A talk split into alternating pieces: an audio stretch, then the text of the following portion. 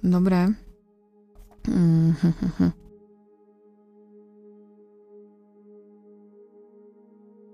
Takže ahoj, ahoj, zdravím.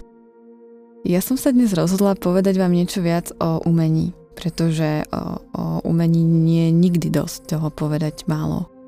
Takže ja som totiž nedávno natrafila na výrok Friedricha Nietzscheho, ktorý povedal, že pravda je škaredá a umenie tu máme preto, aby sme napravdu nezomreli.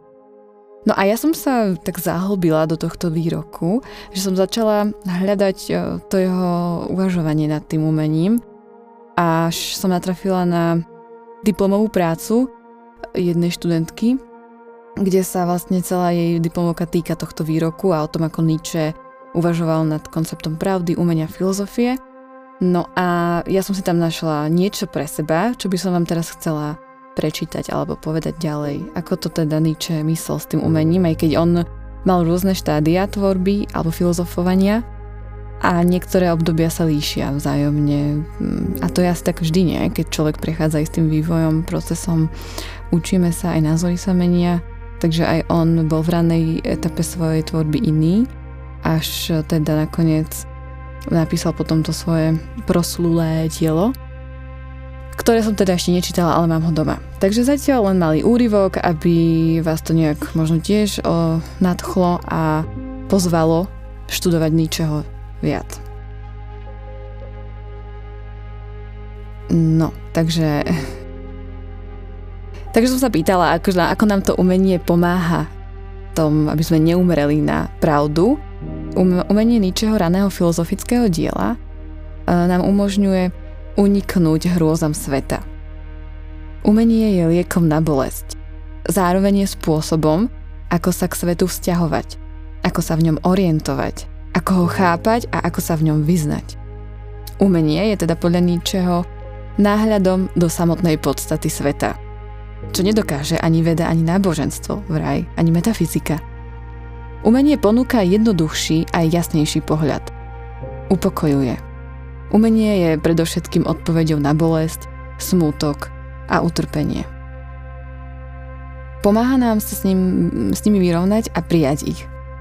A umenie neskôršieho ničeho tvorby stráca časť magickosti a všemohúcnosti a ponúka triezvejší pohľad. Umenie je veľké stimulum k životu. Už nezachraňuje, ale povzbudzuje. Vidí hrôzy sveta a príjma ich. Rastie s nimi. Umenie nás láka a zvádza k životu – je vzpruhou života, zdrojom sily, túžby a vášne. Umenie sa tak stáva akýmsi našim sprievodcom životom. Umenie je tiež predstupňom vedy, podľa ničeho. Je to most k poznaniu, prostriedkom nahliadnutiu pravdy o živote. Umenie je svojím spôsobom klamstvo, ktoré nám odhaľuje pravdu. Umenie je spôsob, akým môžeme pozerať na svet. Je to optika života, ktorá skrze zdramatizovanie či zjednodušovanie poukazuje na skutočnosť. Umenie je ale tiež možnosť, o čo usilovať, hodnotiť esteticky, cibriť kultúru, viesť človeka k tvorivosti a zodpovednosti. A čo sa mi ešte páčilo na, fi- na Ničem, že vlastne on aj filozofiu vnímal ako druh umeleckej disciplíny, ktorej tak ako maliar vytvára svoje dielo prostredníctvom farieb, tak aj filozof umelec vytvára svoje dielo prostredníctvom myšlienok alebo ideí. Pojem filozofie ako systematickej a kritickej vedy je ničemu cudzí. Ničeho umelec sa stáva hľadačom pravdy a poznania a svojou činnosťou sa dostáva do stretu dvoch svetov. Pravdy a falošného obrazu sveta, čím aktivizuje vôľu a ženie do výšin.